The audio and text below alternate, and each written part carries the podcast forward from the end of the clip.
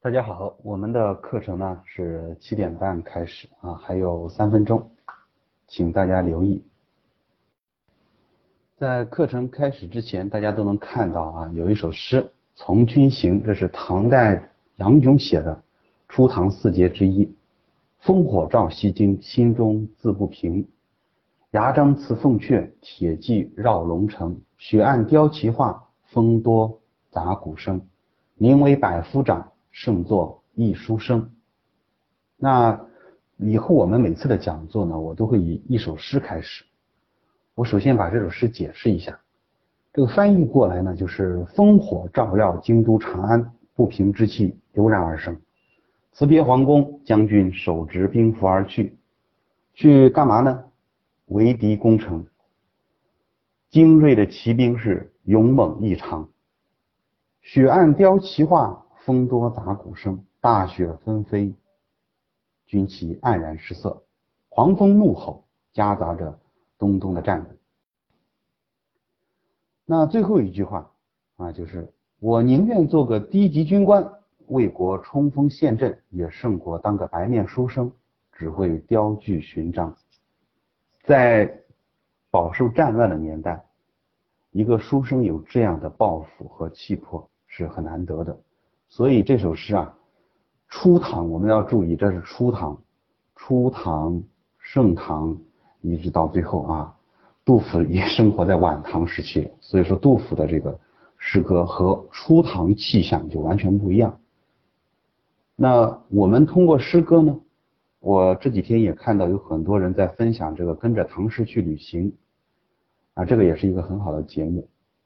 也希望大家呢能够时常关注一下诗歌，但是我不建议大家去关注。啊，一些过多的关注一些现代诗，我们主要是关待呃关心唐诗宋词，还有元啊，因为关注这些东西的话，因为他当时是在诗歌鼎盛时期做的啊，诗歌的鼎盛时期做这些东西呢，写出来的这个气势，写出来的诗歌的包含的意蕴，都远远胜于现代诗歌。那我们现在诗歌大大家当当然都知道已经没落了啊。你要说自己是一个诗人的话，这个可能就是一个笑话。好了，那我们进入今天的主题。今天的主题呢是四年级学生要不要学习奥数呃那个方程，以及怎么去学。是今天我的观点谈的比较多。就我们都知道一个点，早期的数学和阅读学习对儿童的心智发展是有非常大的促进作用的，这已经是非常肯定的一个结论了，就没有任何疑问。当然呢，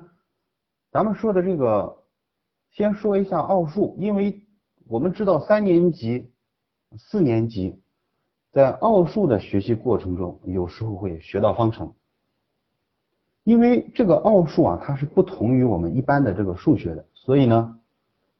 啊，我们不能说每个孩子都适合学奥数。那如果学习奥数的孩子他感到非常的快乐，那就可以学一下。如果他学习奥数感到非常的苦恼和困惑，那个我建议呢，还是要去继续去引导他进行学习，而不是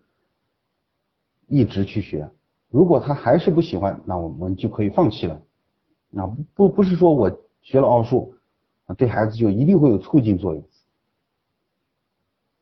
那因为现在咱们很多啊，现在很多报名奥数班的同学，其实都是城乡结合部的报名非常多。因为我自己在做线下教学，我就发现，尤其是一些城镇里的啊、乡镇里的，呃，自己富有了之后呢。对孩子的教育也特别重视啊，不管孩子的这个情况呢，到底是怎么样子，就把孩子送进奥数班啊，送进一些啊，就说这个数学题目比较难的、比较艰深的，去参加各种竞赛啊，送到这种。也有一部分呢，是用这个游戏啊、电脑游戏啊，或者是一些手机游戏来打发自己陪孩子的时间。还有一部分呢是由于自己没有时间照顾啊，就送去培训机构来进行辅导。那因为在这个，因为在这个学习过程之中，每个孩子的个体啊差异非常的大，而有些培训机构呢，它是为了自己的盈利，他将一个班的人数设置成过多，甚至一个班超过三十个人都都有，那这个就是不科学的。既然我们是一个培训机构，那我们更应该注重分层教学和小班化教学，而且以后这个分层教学和小班教学。一定是咱们国家教育的发展的方向，就将来一个班不可能再出现现在的啊四十个人、五十个人这样子的东西。所以你看我说了这么多，其实有一个非常重要的点，就是奥数如果适合孩子，孩子喜欢，那就可以学；如果不适合孩子，孩子学习起来有困难啊，那个可以适当的考虑不去学习它，可以从一些基础的知识开始学起。这个观点对于其他的？科目呢都是同样适用的。我们因为我们到今年，今年在这个咱们已经教育部啊已经有一点这个口风透露出来，这个口风透露出来就是说，我们要进行分层次的教学，就是好学生可能这个班级他的进度就快一点，那在这个学习上面有点吃力的呢，可以稍微慢一点。这个快和慢是相对的，有可能将来啊数学家反倒出自于这个慢班，都是有可能的。所以这个呢，我是需要给大家来说清楚的。好了，我们谈一下，呃，该不该学方程？首先呢，啊，没有一个统一的标准，那个标准就按照我刚才说的，适合的就学，不适合的就不学。可是前提有一个条件。这个前提条件就是，我在学方程之前，我一定要有一个足够的逻辑思维的过程。如果没有这样一个逻辑思维的过程啊，让孩子去学，那就是对孩子来说是没有益处的。有些问题，因为有些问题用方程解很简单，比如说我们说的鸡兔。同的问题，这个鸡兔同的问题用方程解是很简单的，可是不用方程的话，用计算的方法的话，看起来不简单，可是它的方法是非常有用的。假设法或者替换法这些方法这些内容是对孩子是有启发作用的，那这个就是对孩子有帮助的，那我们就能够让他去理解到一些有意思的。数学的技巧。那我说一下，咱们像现在社会上流传的比较多的，就是说在三年级流传多的这个机构中培训的教材啊，比如学而思啊，啊戴氏啊，名师堂啊，这个戴氏这个戴氏是在成都比较有名的啊。他们在小学的三年级的教辅之中，就是他们学校上课的这个资料中，已经出现了这个方程。那当时这个孩子的父母啊，把这个孩子带过来之后，带过来之后问，呃，现在应不应该学习方程？那我一看的话，我说现在不建议，三年级以后呢可以学，但现在是不建议的。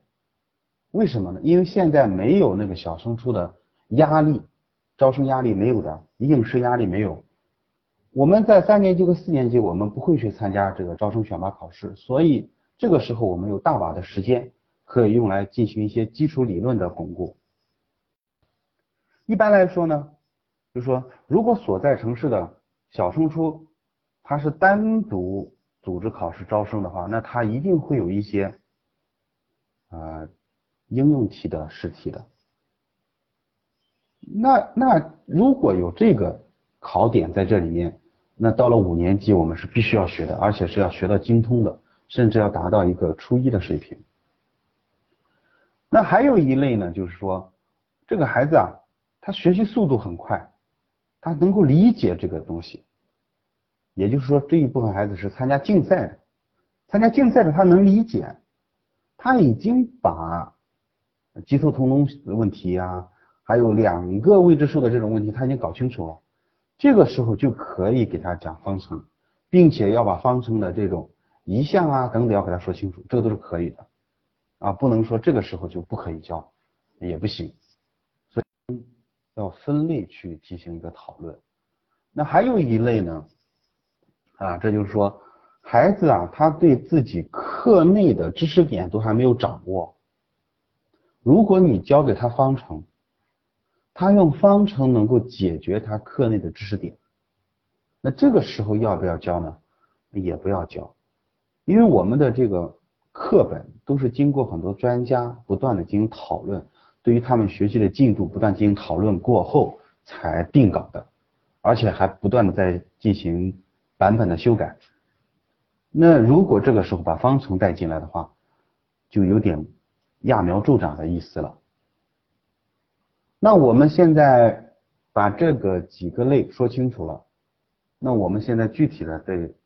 单独对孩子的这个情况来说一下，那五六年级了，孩子的成绩还是比较差，呃，考试呢就六七十分，这种孩子就是我连基础知识都搞不懂，如果连基础知识就搞不懂的话，那么所谓的这个盈亏问题啊、鸡兔同笼问题啊、抽屉原理啊、乘法原理啊。这些东西就没有必要再讲给他听了，先把基本的计算搞上去。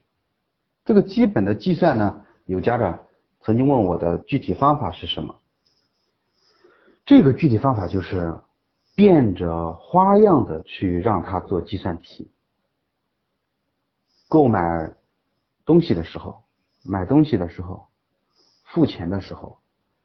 我在孩子大概两岁半的时候，就是我自己的孩子两岁半的时候，那么有遇到这种付钱的，那我已经开始让他付，开始让他进行一些简单的关于付钱、找钱这样一个过程。其实这个就是与我们的数学计算是有关系的啊，先让他有这样一个意识，有一个多少钱。有一个付钱，有一个找钱。那到后面的话，如果我们把这种形象的东西变成抽象的话，那就是我们做的题目。那做的题目的时候，很多家长觉得，哎，我孩子连十以内的这个加减法都不懂。这个其实问题还是出现在家庭教育的这个环节上面，就家庭教育没有做好，所以他才会出现十以内加减都很困难的这样一个情况。一般来说，要解决这个问题，要从两方面啊两方面入手。第一个方面呢，就是训练孩子手指的灵活性。大家能够看到，我在咱们的奥数这个课堂里面，还有在我们的官方网站上面，我都有过一个手指训练操，以及其他的训练手指的一些小的技巧，我教给大家。这个就是为了锻炼他手指的灵活性。另外一个，我们就需要锻炼他思维的敏捷性。最后一点，这这这个最后一点是多加的。最后这个点呢，就是我们要有意识的让他去接触一些数字。这个接触数字，就我们过年啊要发这个压岁钱。那这个压岁钱的话，我们有时候在和他谈论问题的时候，这个玩具多少钱？那我现在给你一个压岁钱多少钱？那最后能找来多少钱呢？要通过这样子不断的啊日常生活中的一些做法，让他去形成对数字的一种敏感，那这才是最重要的。要不是有这样子长期的一种积累的话，啊，要想后面通过简单的这种，要想后面通过简单的习题性的训练，那个时间就稍微要久一点。呃，从三年级基本上就是一个分水岭。三年级前可能孩子哎表现的觉得还没有什么差异，但到了四年级为什么会出现巨大的变化？因为孩子的生理、心理都在发生着这个，都在成长着。那到这个时期呢，他的数学能力的高低，其实和他前面的积累是有一定的关系的。所以说，不要说我孩子数学差，那我如果我孩子数学差呢，有可能是我们前面的家庭教育没有做好，所以才会让他有这个数学差的这个表面现象。啊，并不真的就是数学差。呃，曾经有一位数学老师，这是乡村的一个民办教师，说过一句话，呃，我很少见到啊卖菜的大娘，很少见到有卖菜的大娘数学不好的，指的就是指的就是这种计算，因为她每次都在不断的训练，嗯，而且是这种无意识的训练，要找钱等等这些啊进行训练，所以她的数学对于这种数字的加减的敏感度啊是很高的。那我们其实。在对待孩子的学习问题的时候，也要抱着这样的想法，就我要去训练他，这一定是一个训练和训练成果的关系，而不是一个聪明和笨的关系。千万不要把孩子数学成绩的高低就定义成他聪明或者是他笨，或者是他对数学学习成绩差，他数学学习成绩不一定差，有可能。因为啊，他的这个数学，我们都知道，它分了好几个方面，呃，空间的想象能力、抽象的思维能力，啊，数字的计算能力，那分了好多方面，那我们不能单纯的通过对他计算就说他数学，啊，这这个数学就很差的，不是这样子的，要多方面的去考虑，有可能他的这个空间几何能力就特别强，那数我说了，数字的计算是可以训练的。那其实他整体表现出来，他对数学还是有一定的造诣的。比如他通过前期的积累，四到五年的积累的话，到了五年级，他对数学有一定的造诣了。那只是他的计算存在了一点点的疏忽。那老师在给分数的时候给一个八十分，但是这八十分钟可能他的计算题错的就比较多一些。那我们从整体来整体上来说，这个孩子可能还是数学比较好的，而不是数学比较弱的。那在这个时候，如果家长把他们送到超过他们学习能力的地方去，比如我现在正在好好的学着我的这种呃代换法呀、单位一呀、啊倍倍数问倍差问题问题啊，我我在做这些东西，结果你突然把我放到一个班里面，让我去学方程，由一个数学体系跳到另外一个数学体系里面去，因为方程我们都知道它是。代数嘛，它讲究一种平衡。那要是说的高深一点的话，它我们说它是一种等式平衡的一个东西。那你现在在给孩子讲这种平衡，和孩子现在在理解的他一种啊倍数啊，谁跑得快，谁跑得慢啊等等这些问题，那其实就相当于代替了孩子一部分的思考，让他觉得哎莫名其妙，或者让他觉得哎我只要。记住一项的法则，从左边移到右边，从右边移到左边，它这个数字前面的符号要进行改变。如果让他有这样一种想法之后，那他以后做题可能就会直接想到方程。那他想了方程之后，就很难去想到一些方法啊，很难想到一些计算方法。那我们再来看一下，那我们现在的家长如果去做一下。咱们这个孩子的作业，家长就习惯用方程。这个时候我们就说，哎，为什么家长习惯用方程？那家长以前为什么还要学习那种，比如说甲比乙大四呃甲比乙大四分之三，乙比甲少几分之几？为什么还要去学习这个？其实我们忽略了一个东西，那就是我们在小时候学的这些。理论其实已经变成了我们一种解题的思路。那我们现在的工具发生了变化，就是我们用了一个更简单的工具，那就是方程。一定要记住，方程它不是一种思想，它是一种工具。甚至，那我们小学时候的一个逻辑，我们小时候学的，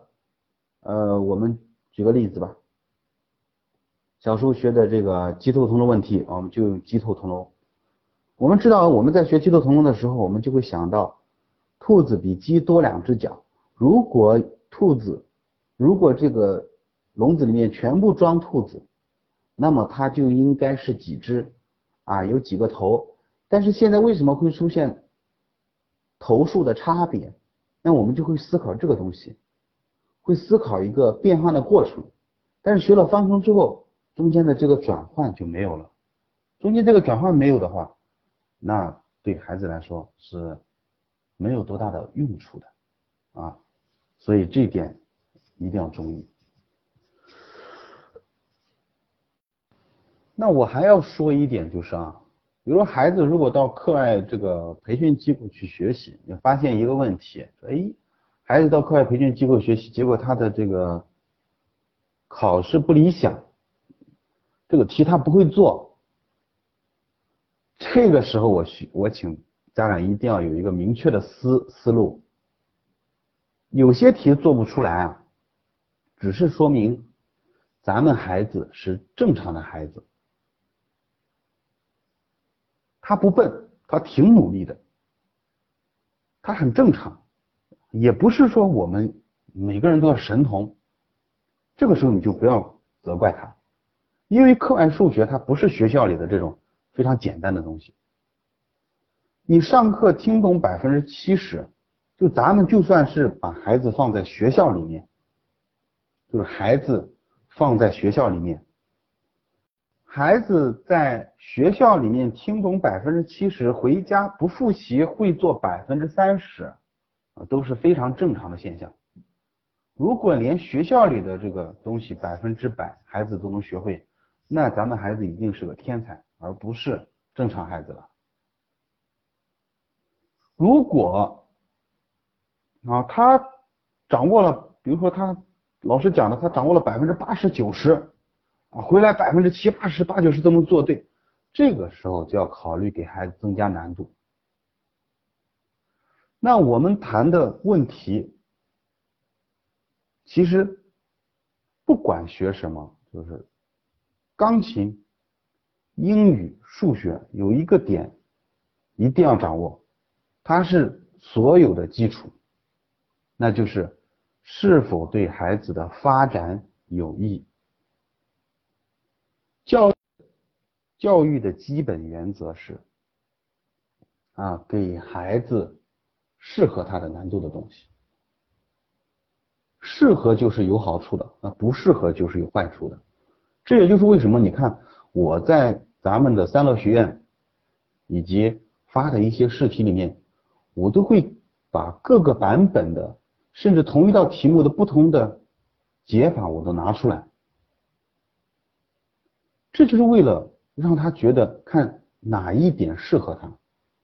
这就好像这种高热量的食物啊，对于这种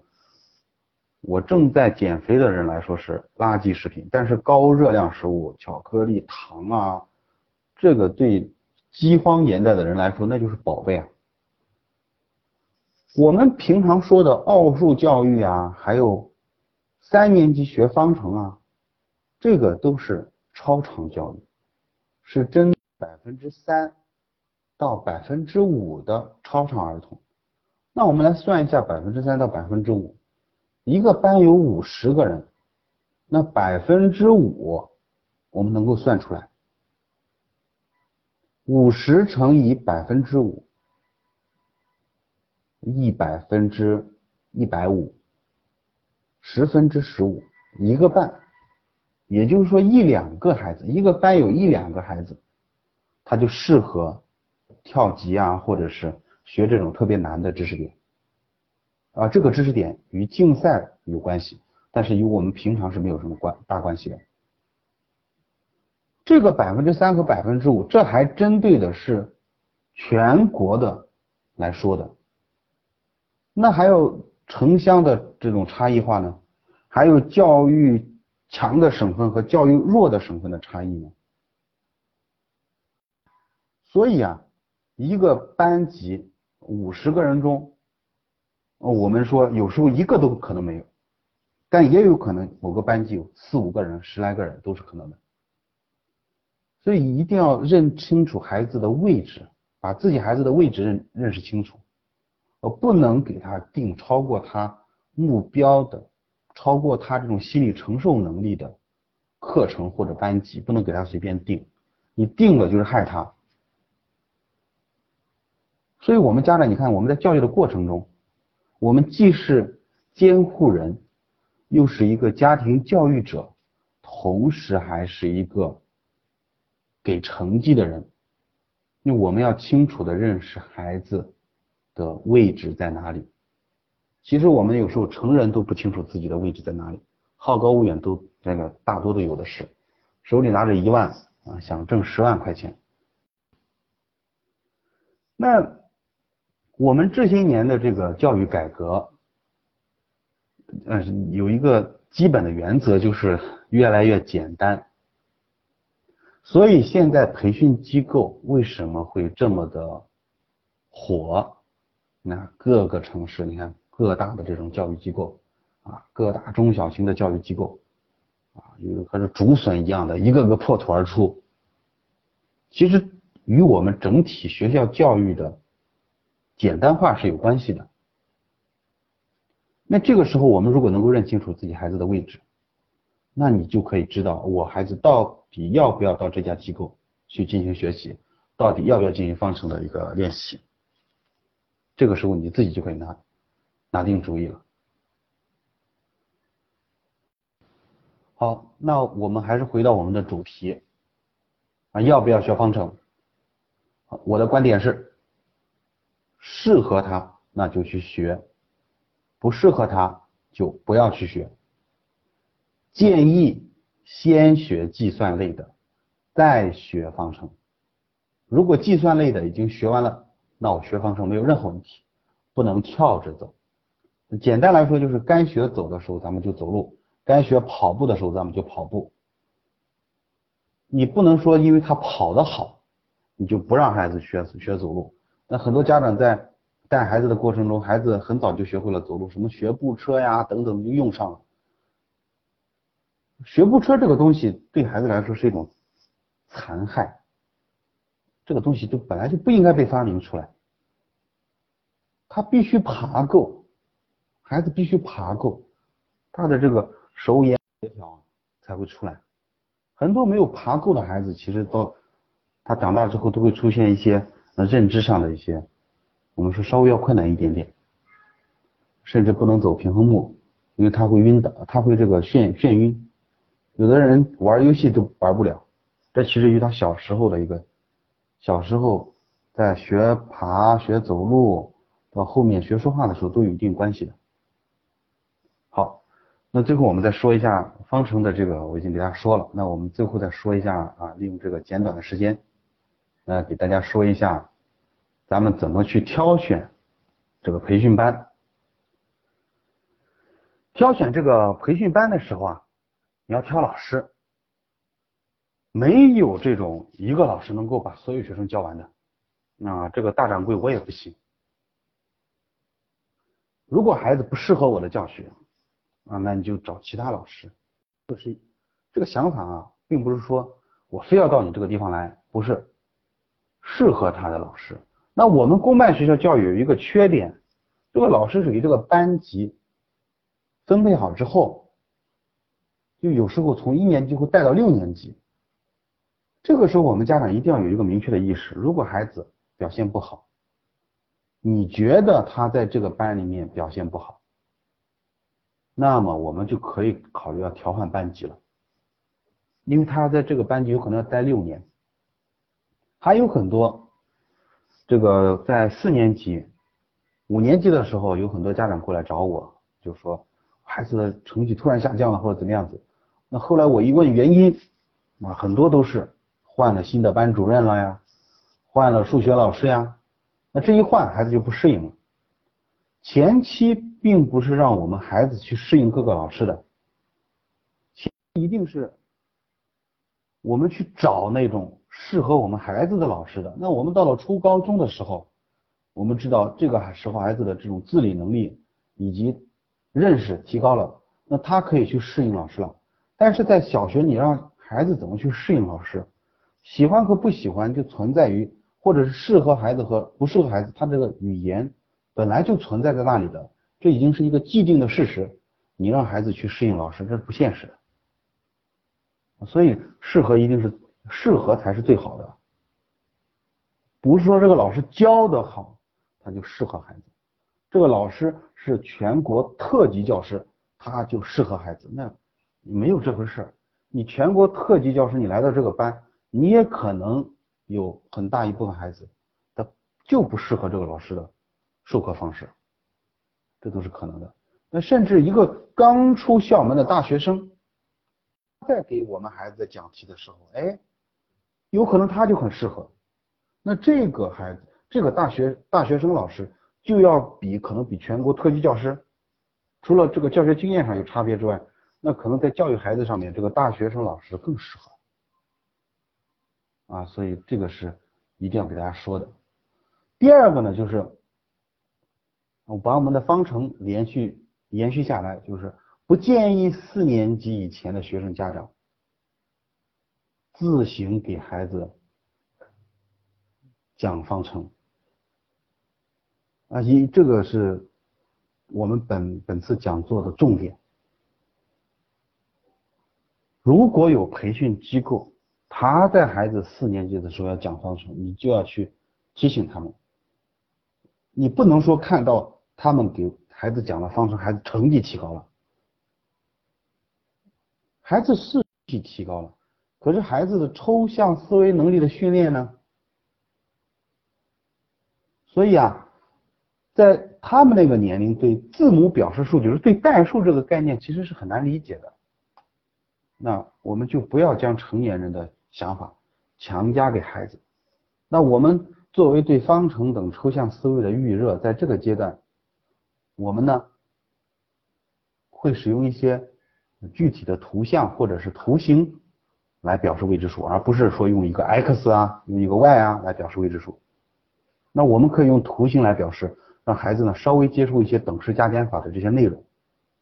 所以把图形，把苹果、香蕉这种。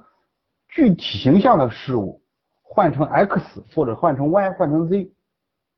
这个教育方式对孩子来说是有巨大的区别的。那如果听我们这次讲座的有老师，那也一定要。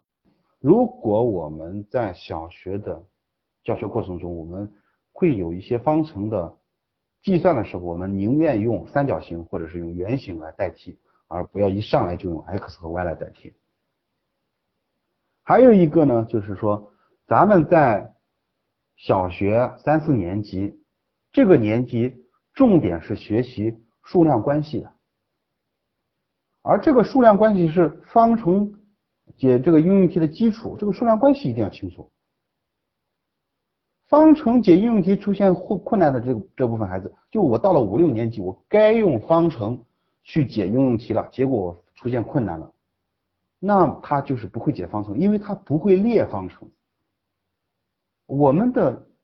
数学的方法是让他来列方程的，所以他会解方程的也没有用，因为他想不起来，想来一些，比如说顺流速度等于船速加水速，他想不起来这个东西。那还有我们刚才说的这个鸡兔同笼，它主要的思想就是一种代换。一种假设，那三四年就应该训练这种代换和假设。那到五六年级，我有这种代换和假设的想法，那这时候我用方程来解更简单一些，那我当然就用方程来解。所以呢，这个时期让孩子通过对一些不用方程解的题目的求解过程啊，体验出。解决问题的方式对将来他解决一些困难问题是有好处的，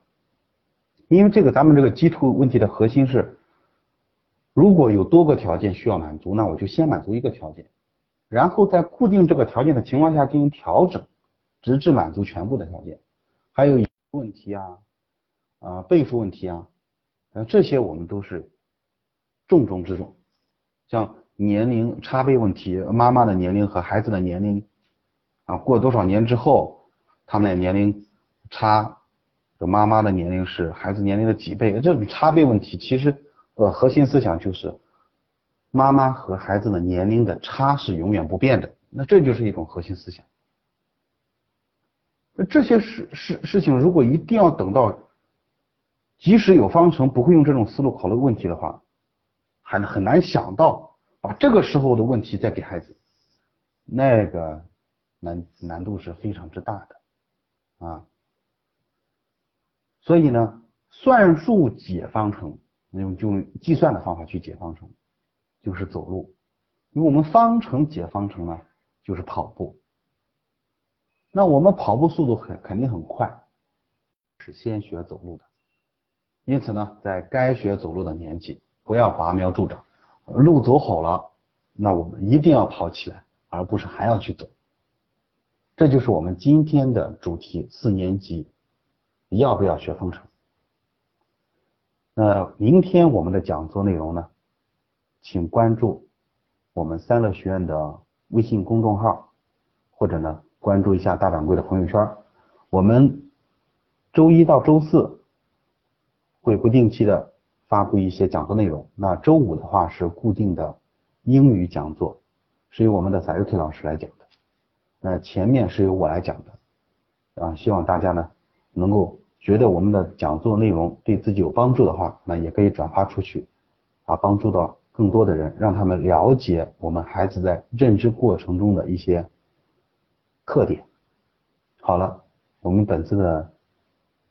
简单的交流就到此结束，谢谢大家。